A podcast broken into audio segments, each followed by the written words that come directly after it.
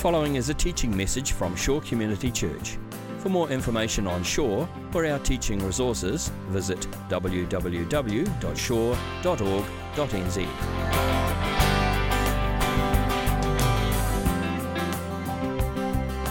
So, we're in the book of Exodus. I want to invite you to open your Bibles to Exodus chapter 2, is where we're going to be today. We've been uh, started the series a couple of weeks ago. We've looked at an overview of the book of Exodus and the big story of the Bible. Uh, we've looked at chapter 1 in Exodus and the situation of the Israelites uh, oppressed in Egypt under Pharaoh uh, made to be slaves and forced uh, into slavery and the targets of genocide policies, really, by Pharaoh. So, chapter 1 in Exodus that we've looked at, chapter, chapter 1 really sets up the, the problem that the rest of the whole book of Exodus addresses. Chapter 1 is the problem, chapter 2 onwards is the solution. So, when we get to chapter 2, as we are today, this is really the beginning of the salvation story within Exodus. It's the beginning of the answer. It's the beginning of the redemptive thread that's going to run through the rest of the book. So we're going to take just 10 verses, 10 short verses in Exodus 2, and look at this well known story of Moses' birth and the early months of Moses' life. Exodus chapter 2. Now, a man of the tribe of Levi married a Levite woman, and she became pregnant and gave birth to a son. When she saw that he was a fine child, she hid him for three months. But when she could hide him no longer, she got a papyrus basket for him and coated it with tar and pitch. Then she placed the child in it and put it among the reeds along the bank of the Nile. His sister stood at a distance to see what would happen to him. Then Pharaoh's daughter went down to the Nile to bathe, and her attendants were walking along the riverbank. She saw the basket among the reeds and sent her female slave to get it. She opened it and saw the baby. He was crying, and she felt sorry for him. This is one of the Hebrew babies, she said. Then his sister asked Pharaoh's daughter, Shall I go and get one of the Hebrew women to nurse the baby for you? Yes, go, she answered. So the girl went and got the baby's mother. Pharaoh's daughter said to her, Take this baby and nurse him for me, and I will pay you. So the woman took the baby and nursed him. When the child grew older, she took him to Pharaoh's daughter and he became her son. She named him Moses, saying, I drew him out of the water. It's a very well known story, one of the most famous stories in the Bible. And uh, this is the point at the beginning of Exodus 2, where the story really narrows in. In Exodus 1, if you remember, it, it was very broad, the sense of all the Israelites under oppression, a huge clan, a huge people group. But now the story starts to focus. And it narrows down and down and down to one particular Hebrew family. And this becomes the family that carries forward the storyline of Exodus. At this point, we're not told the name of the husband and wife here, but we are told later on. The husband's name is Amram, and the wife's name is Jochebed. They are the parents of Moses. They already have, at this point, two kids. They have a little daughter, little girl, Miriam. She's about between 6 and 12 years old at this point, and they have a little boy, Aaron, and he's three at this point. Both of them will become significant people in the story of Exodus too as the story goes along. Now, Aaron's life's not in any danger. He's three years old. Pharaoh's policy is only targeting newborn babies, so Aaron's okay. But then Jochebed gets pregnant and she has another baby, and it's a boy. This is the baby that would grow up to be named Moses. So Moses is born into a situation of immediate danger. He's born and his life is immediately under threat from the genocidal policies of Egypt. And so, for the first few months of his life, Jochebed and Amram try to hide him away in the house. And just imagine what this must have been like for them for a minute. I mean, it's hard enough, isn't it, dealing with a newborn baby? Some of you are in that space right now. You've got a baby less than three months old. It's exhausting work. But imagine how infinitely harder it would have been for Amram and Jochebed every time they hear footsteps outside. They wonder is it, is it an Egyptian soldier? Is it a spy come to forcibly take our baby away. Every time the baby cries, she would have had to race to try and quieten him down, muffle his cries for fear that he's going to be taken away and mercilessly thrown into the Nile River. These are the conditions that this family was living under. It would have been painstaking, nerve wracking work. And interestingly, this, this act, this humble act of looking after their son, trying to protect his life, it becomes recognized as one of the great acts of faith in the whole history of Israel. In Hebrews 11, which is this great roll call of faith through the story of the Old Testament, Amram and Jochebed are there. They show up in Hebrews 11. They're not mentioned by name, but in Hebrews 11:23 it says, "By faith Moses' parents hid him for 3 months after he was born, because they saw he was no ordinary child, and they were not afraid of the king's edict." It's interesting that the actions of Amram and Jochebed are specifically described as being actions of faith, not just good parenting. I mean, they were trying to be the best parents that they could. They were trying to save the life of their boy. But there's something else going on here. This is an act of faith toward God, an act of faith in God that somehow they knew in spite of their circumstances, God was in control, that God was working out some sort of a plan, that God had a redemptive story. And they, and they believed somehow that Moses was part of that. We don't quite know how, but they, they looked at Moses, and Hebrews tells us they saw that he was no ordinary child. So they had this premonition that there was a sense of destiny about this baby that God somehow gave them that premonition. This baby is going to be used, he's going to be special, he's somehow going to be part of the significance of what God is doing here, even in this awful circumstance. And if you come back to Exodus 2, you get a little hint of what that plan was and the bigger story that's going on here. In the equivalent verse in Exodus chapter 2, verse 2, when she saw, that's Moses' mother, when she saw that he was a fine child, she hid him for three months. Now, when I read that phrase, she saw that he was a fine child, I just thought it meant she, she thought he was a good looking baby. And everybody thinks their baby's the best looking baby in the world. So I, I thought, no surprises there, pass it by. But the word for fine, she saw that he was a fine child. That word is the Hebrew word tob. And often in the Old Testament, it's translated as good. It's the same word that's used seven times in Genesis 1 when God looks at what He's made and says, It is good. Isn't that interesting? And God makes humanity and looks at Adam and Eve and says, They are very tob, very good. There's a link here, another link, I think, back to the creation story. Remember, we talked last week about how there's all these links, all these hints in Exodus. There's a bigger story going on here. Just as God created humanity and called them good and made them his agents of creativity and rule within the world, now God puts his hand, in a sense, on this little baby and through his mother declares that he is good.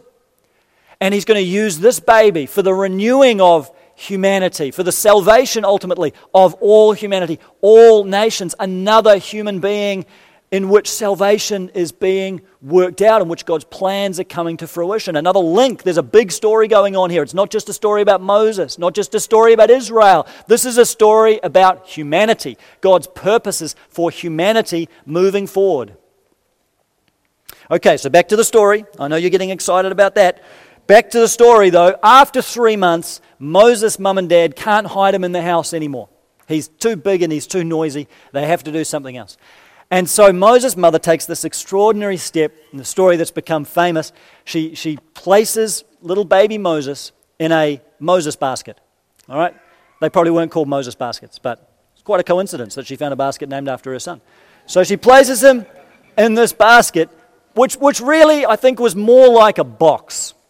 Uh, interestingly, the word for basket is the word, the Hebrew word tebah. And guess what that's translated as sometimes? Ark. Oh, this is good stuff. Ark. So here's a link back to Genesis and the Noah story. That God has instructed Noah to build an ark, which becomes a vehicle of salvation for humanity. And now God creates another little ark. He gets Jochebed to create a little ark with only one passenger, no animals, just a little baby. But again, it is a vehicle of salvation. floating down the Nile River, just like Noah's ark, carrying the hopes of humanity with it. It is just the same. There's a salvation story going on here. Can you hear that? These links are intentional. So there's a tibah, there's a box. And uh, Moses' mother coats it with this kind of tar uh, substance so that it's waterproofed. She places Moses in the basket and sends him off down the Nile River.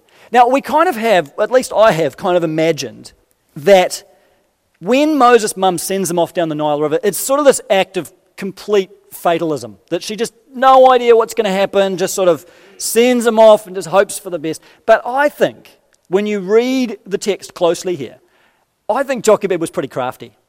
I think she knew. I mean, obviously, God had a plan here. I think Jochebed had a bit of a plan too, though, going on. She would have known where Pharaoh's daughter bathed. She probably positioned herself conveniently upstream and angled the basket, the tibah, just right so that it crossed. I mean, it was still a long shot, but I think she had a plan that it crossed the path of Pharaoh's daughter just as she was bathing. And then you see Pharaoh's daughter opens up the, the basket, the tibah, and who pops up right on cue? Miriam. Bang, just happened to be there. Miriam pops up. Hello, would you like one of the Hebrews, the Hebrew woman, to take this child? Well, I just happen to know one. And then she gets her mum, Jochebed, who just happens to, it's all very convenient, isn't it? I, Jochebed, I think, had this mapped out in her mind. And when you think about it, this actually ends, at least at this point of the story, reasonably well for Jochebed. She has her own son back. She doesn't really own him anymore because now he's officially the daughter of, uh, son of Pharaoh's daughter. But she's still able to raise Moses for several years, probably in her own home as, as her son. And she gets a bit of pocket money for doing it. Pharaoh's daughter says, I'll pay you to take care of Moses. So this, this works out reasonably well, I think, for Jochebed. It was a pretty crafty plan. As you read this story, though, just a short narrative in Exodus, but you have a sense that there's a real juxtaposing going on here. On the one hand, there's a sense of the bigness of God's plan. This huge plan, that this is a story far bigger than Moses. This is a story about humanity and create. This is a cosmic plan of salvation that's being outworked here. And yet, on the other hand, the plan is coming about in the most humble way, in the most risky kind of way. Uh, all of our futures at this moment in the biblical story are hanging on a baby in a basket floating down the Nile River. This plan, this great plan of salvation, is vulnerable and fragile at every single point along the way. The plan of salvation through a baby in the basket. And this just seems to be the way that God loves to work.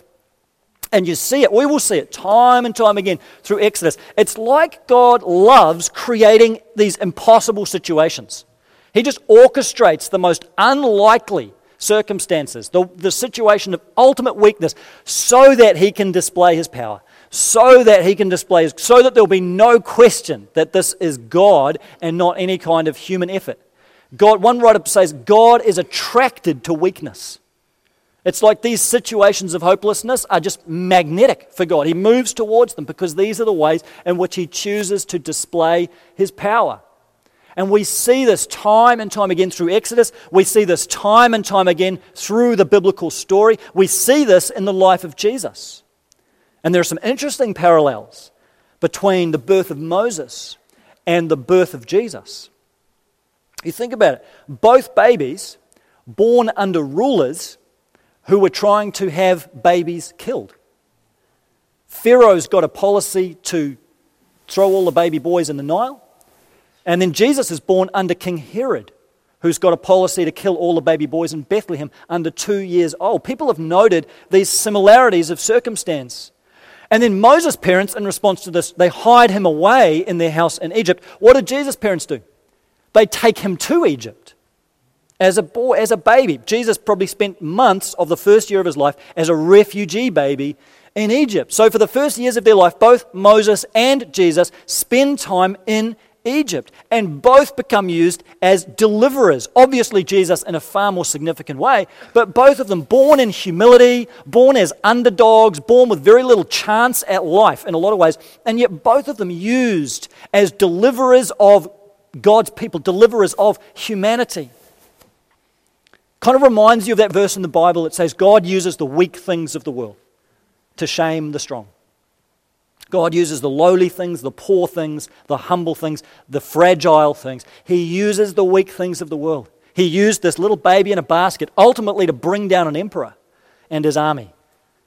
And he used Jesus, born in, in, in awful circumstances, born in humility, ultimately to accomplish redemption for humanity. That, that verse, God uses the weak things of the world to shame the strong. What event is it ultimately looking towards? The cross. That's really the demonstration of where God used the weakness of the world to accomplish his purposes. It's on the cross that we see ultimate weakness, ultimate humiliation, and yet God uses it for ultimate good. God brings life. God uses the cross to defeat the power of sin and death and Satan and bring life and bring hope and bring redemption. This is a pattern right through Scripture. What we see in Exodus 2 of God using the weak things of the world to accomplish his purpose, to move his story forward. It's a pattern, a discernible pattern of how God works through the biblical story and how he works in our lives today. God is still using the weak things of the world to shame the strong. He's still using the weak things. He's still using the weak people. He's still using the situations of weakness the circumstances where we struggle, the circumstances where we're not in control, God is still using those people, those situations, to accomplish His purposes, to shape our hearts, to move His story forward. God loves to work through human weakness. And I think that requires us, I think the story requires us to take a different view of weakness in our lives than what we usually take. Because typically, what we want to do is see the Christian life as a journey out of weakness and into strength, don't we? That's what we want. That's what we think God wants. Out of weakness into strength. That surely what, what God wants more than anything is to get me out of this situation here and get me into a position where I'm stronger. So, out of sickness and into health, out of financial distress, into financial security, out of a messed up relationship into a healthy relationship over here, out of mental illness into mental health. And we assume the only good thing God could do would be to get me out of this weakness. The only valuable thing God could do would be to deliver me. And so we talk with all this language about how we're going to move this mountain if we just have enough faith and we're going to be overcomers and we're going to live this victorious Christian life. And I'm going to say, you know, God is going to get me out of this situation. He's going to get me into this other strong situation. We have this lens where we only see weakness as bad, it's a problem to be solved, it's an obstacle to be removed. And as long as we have that lens, we miss the most important thing God's doing in our lives. We miss the most important work that He's doing. Yes, God wants us to be whole. Yes, He gives us good gifts sometimes. Yes, He invites us to pray and to plead for healing, for recovery, for intervention, whatever it is. But here's the thing the Christian life is not a journey from weakness to strength, it's a journey of discovering God's strength in weakness. It's a journey of discovering the strength and the grace and the power of God in the middle of your week. Not once it gets better, not once the problem's gone, not once life's good again, but in the middle of your weakness. That is the gospel. It is strength in weakness. It is honor in shame. It is wisdom in foolishness. It is resurrection in the midst of death. There's a paradox to it, but this is the Christian life that we discover the grace of God. The greatest gift, the greatest grace God is going to give you is not to remove your weaknesses, but to make Himself present in the midst of weakness and show you strength and pour grace into your life, whether or not things get better tomorrow. I know that might not be the message you want to hear. It's not the triumphalism of a lot of contemporary Christianity, but it is the gospel. Strength and weakness. I caught up with a friend this last week who's gone through some real health troubles. He's had big seasons of his life where he's been very debilitated by major health issue. He's doing well now, but long, long times, years of his life where he's really struggled away. And he was sharing with me this metaphor, this picture that he's used to help him think through God's strength in the midst of his weakness. He talked about this, this form of Japanese pottery called kintsugi. It's actually a form of Japanese repairing of pottery. And so, what it does, it takes a, a broken piece of pottery, let's say a vase, a jar, whatever it is, a bowl, and it repairs this pottery using a particular substance. And the substance that it uses contains gold, silver, and platinum. The, the method does not involve covering over the cracks and disguising them like they're not there, but pouring this substance, rubbing the substance into the, the breakage of the vessel in a way that strengthens the crack and repairs it, but in the process highlights it and actually fills it with, with gold and creates beauty. So the finished product, you can see it there. You, can you see the cracks? That's the breakage in this vessel. And, and the whole philosophy of kintsugi is this breakage and these cracks, that's part of the history of the vessel. And that is not a history to be ignored or to be covered up. It's a history to be respected. And it's something to be paid tribute to. So, in the end, the beauty of the vessel is in the brokenness. The beauty of the vessel includes the brokenness and the incompleteness and the cracks. Isn't that a rich metaphor for the Christian life? Reminds me of a, an old song I used to sing in church something beautiful, something good. All my confusion, he understood. All I had to offer him was brokenness and strife, but he made something beautiful out of my life a, a beauty that includes the brokenness. We come to God in our lives with all kinds of broken pieces broken marriage, broken, fam- broken interior worlds, broken hearts. And what God does, He doesn't cover over that stuff. He doesn't just pretend like it doesn't exist or just take it away. But He pours His Spirit into our lives in such a way that it fills the cracks and repairs us but it strengthens us by grace so that we become beauty in brokenness. And the masterpiece of our lives includes the weaknesses. In a sense, they are highlighted. We are repaired, but our woundedness and our brokenness is not taken away, it's filled with grace. Not taken away, but filled with beauty. We are made whole, but we're made whole as broken vessels.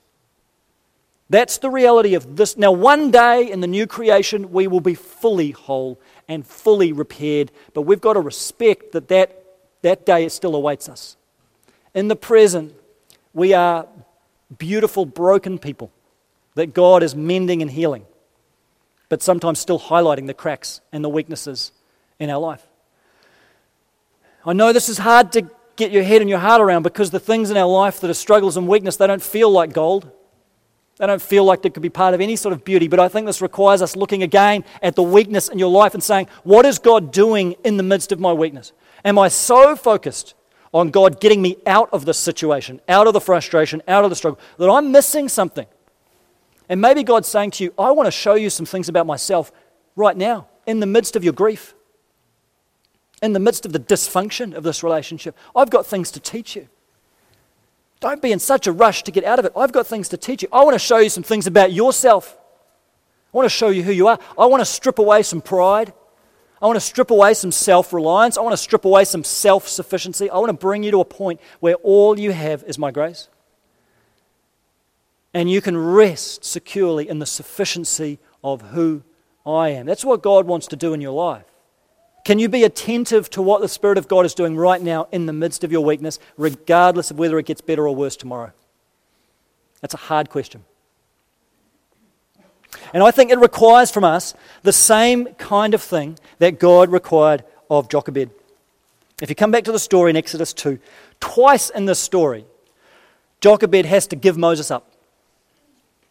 The first time is on the Nile River. She puts him in the basket she sends the Tibar down the, down the Nile River. She has to give him up. Doesn't know. She had a plan, but she didn't know. But the second time I think is even harder for Jochebed. You look over in verse 10. With real brevity, this verse describes, I think, something that would have been very anguishing for Jochebed. When the child grew older, she took him to Pharaoh's daughter, and he became her son. So, here, some of you have fostered children, and you get a glimpse of this. That you know what it is to have a child that you raise as your own for months or years, and then you've got to give them away. The anguish that goes along with that. But imagine here's Jochebed, and this is her own son. This is her own biological son. And when he's older, maybe 11, 12, 13, she has to give him away to Pharaoh's daughter. She has to give him away to the daughter of the man who's oppressing her people, who is seeking to kill the babies of her people and surrender, them to the, surrender him to the Egyptian court. Not knowing how his life's going to turn out, not knowing whether he'll be turned against his own people. Doesn't know, but she just has to give him away.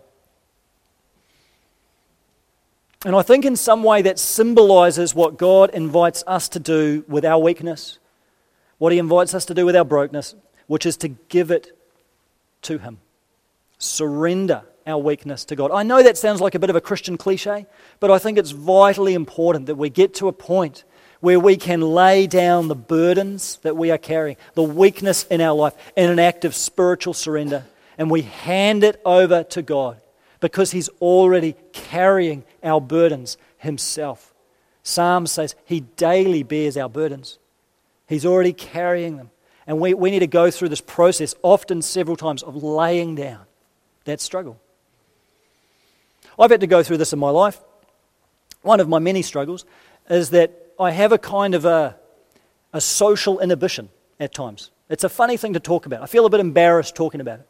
But, you know, I, I, enjoy preaching in this kind of environment, and in some ways I feel quite comfortable here. But in other circumstances and other social settings, at times I feel quite socially inhibited, feel quite socially insecure. It's a strange thing, and it crops up in my life from time to time and in different settings, and I've struggled with it for a long time and wrestled with God over it.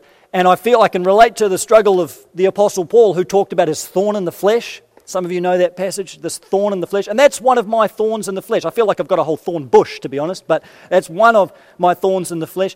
And I've wrestled with God about it, and I've prayed more than three times Paul only prayed three times, he tells us, for it to be taken away. I prayed a lot more than that for God to take this thing away because that's what we want, isn't it? That's what we pray. God, take this away from me. I can't see any value in this. I need to be stronger.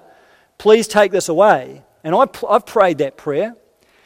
But I think, in not so many words, but in just the quietness of His Spirit's impression on my heart, God has said to me the same thing He said to Paul My grace is sufficient for you. Because, what's the next line? My power is made perfect in weakness.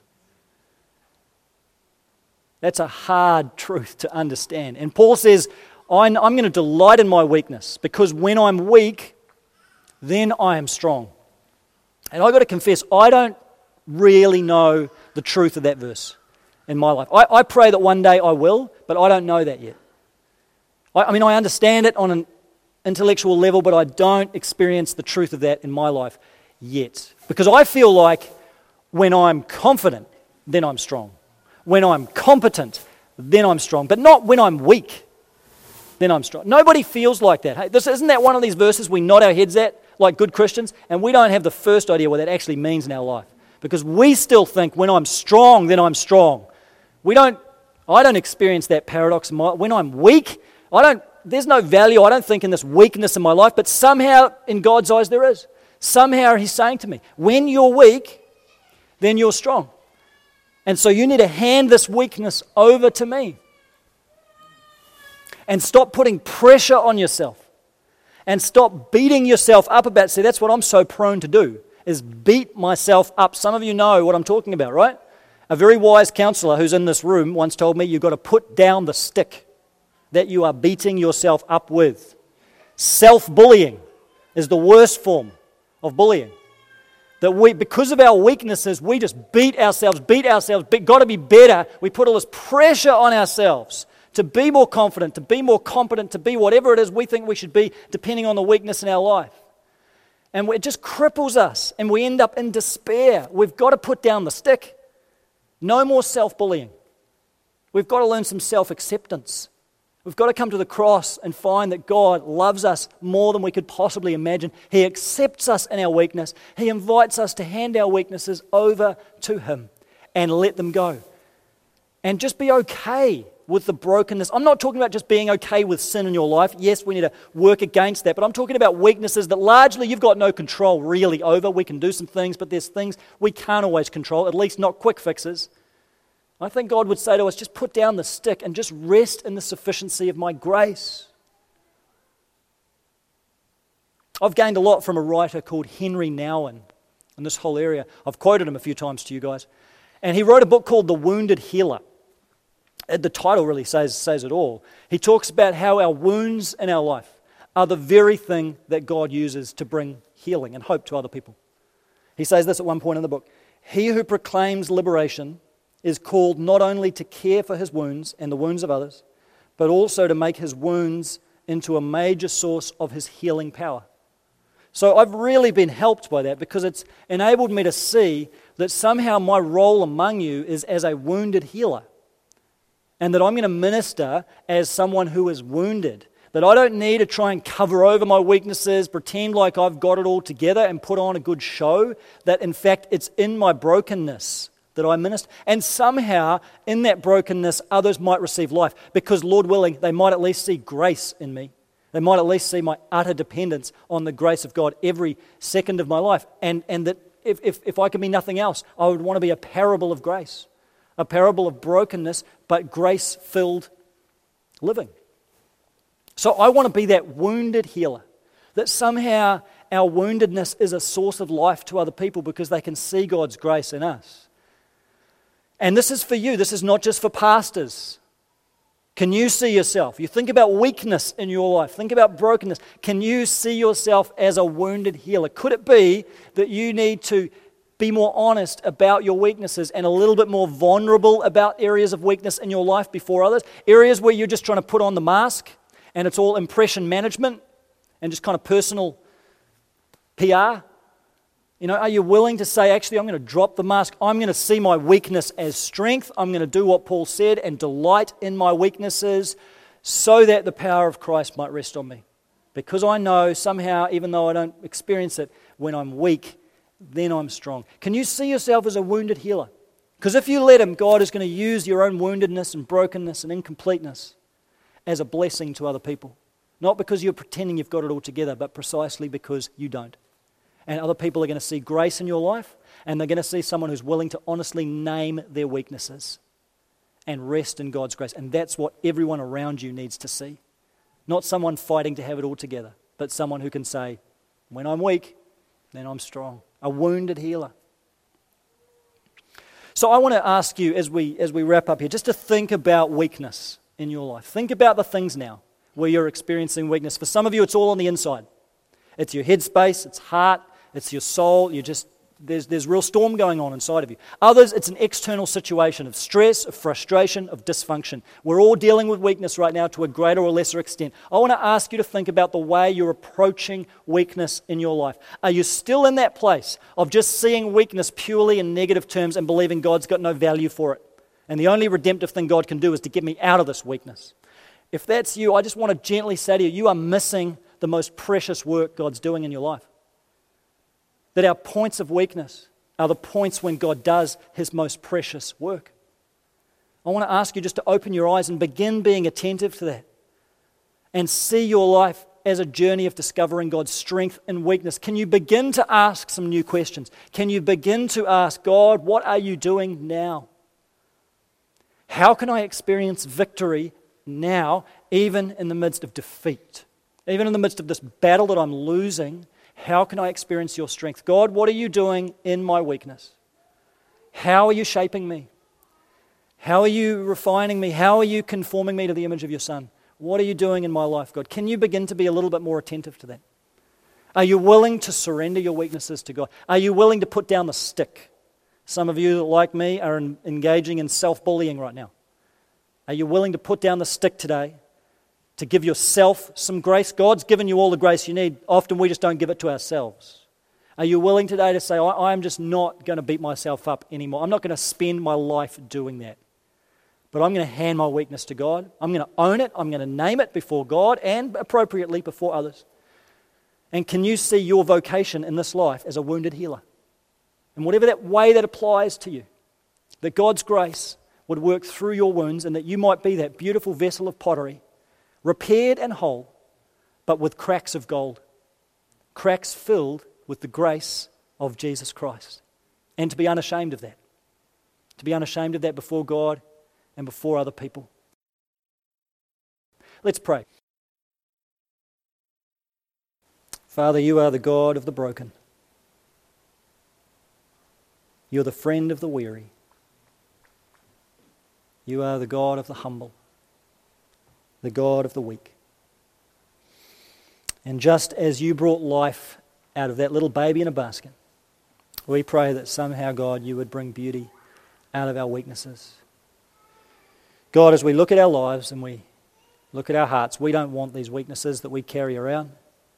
They just feel like they entangle us and hold us back. But God, we want to confess now, as your people who love you, that you are a God who delights in our weaknesses because your grace is sufficient for us. And so, God, we want to say to you this morning whatever's going on in our lives, your grace is sufficient for me. Even if you never answer our prayers, even if we never have more than we have now, or if we have far less. God, if we don't see the miracle, if we don't get the breakthrough, if things don't improve, we are still going to say, Your grace is sufficient for me because your power is perfected in weakness. Teach us what it means, Lord, that when we are weak, then we are strong. For Christ's sake.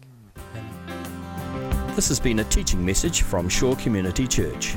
For more of our teaching resources, or to donate to our teaching resource ministry, or for more information on Shore Community Church, visit www.shore.org.nz. Alternatively, you can email office at shore.org.nz or phone 09 415 0455.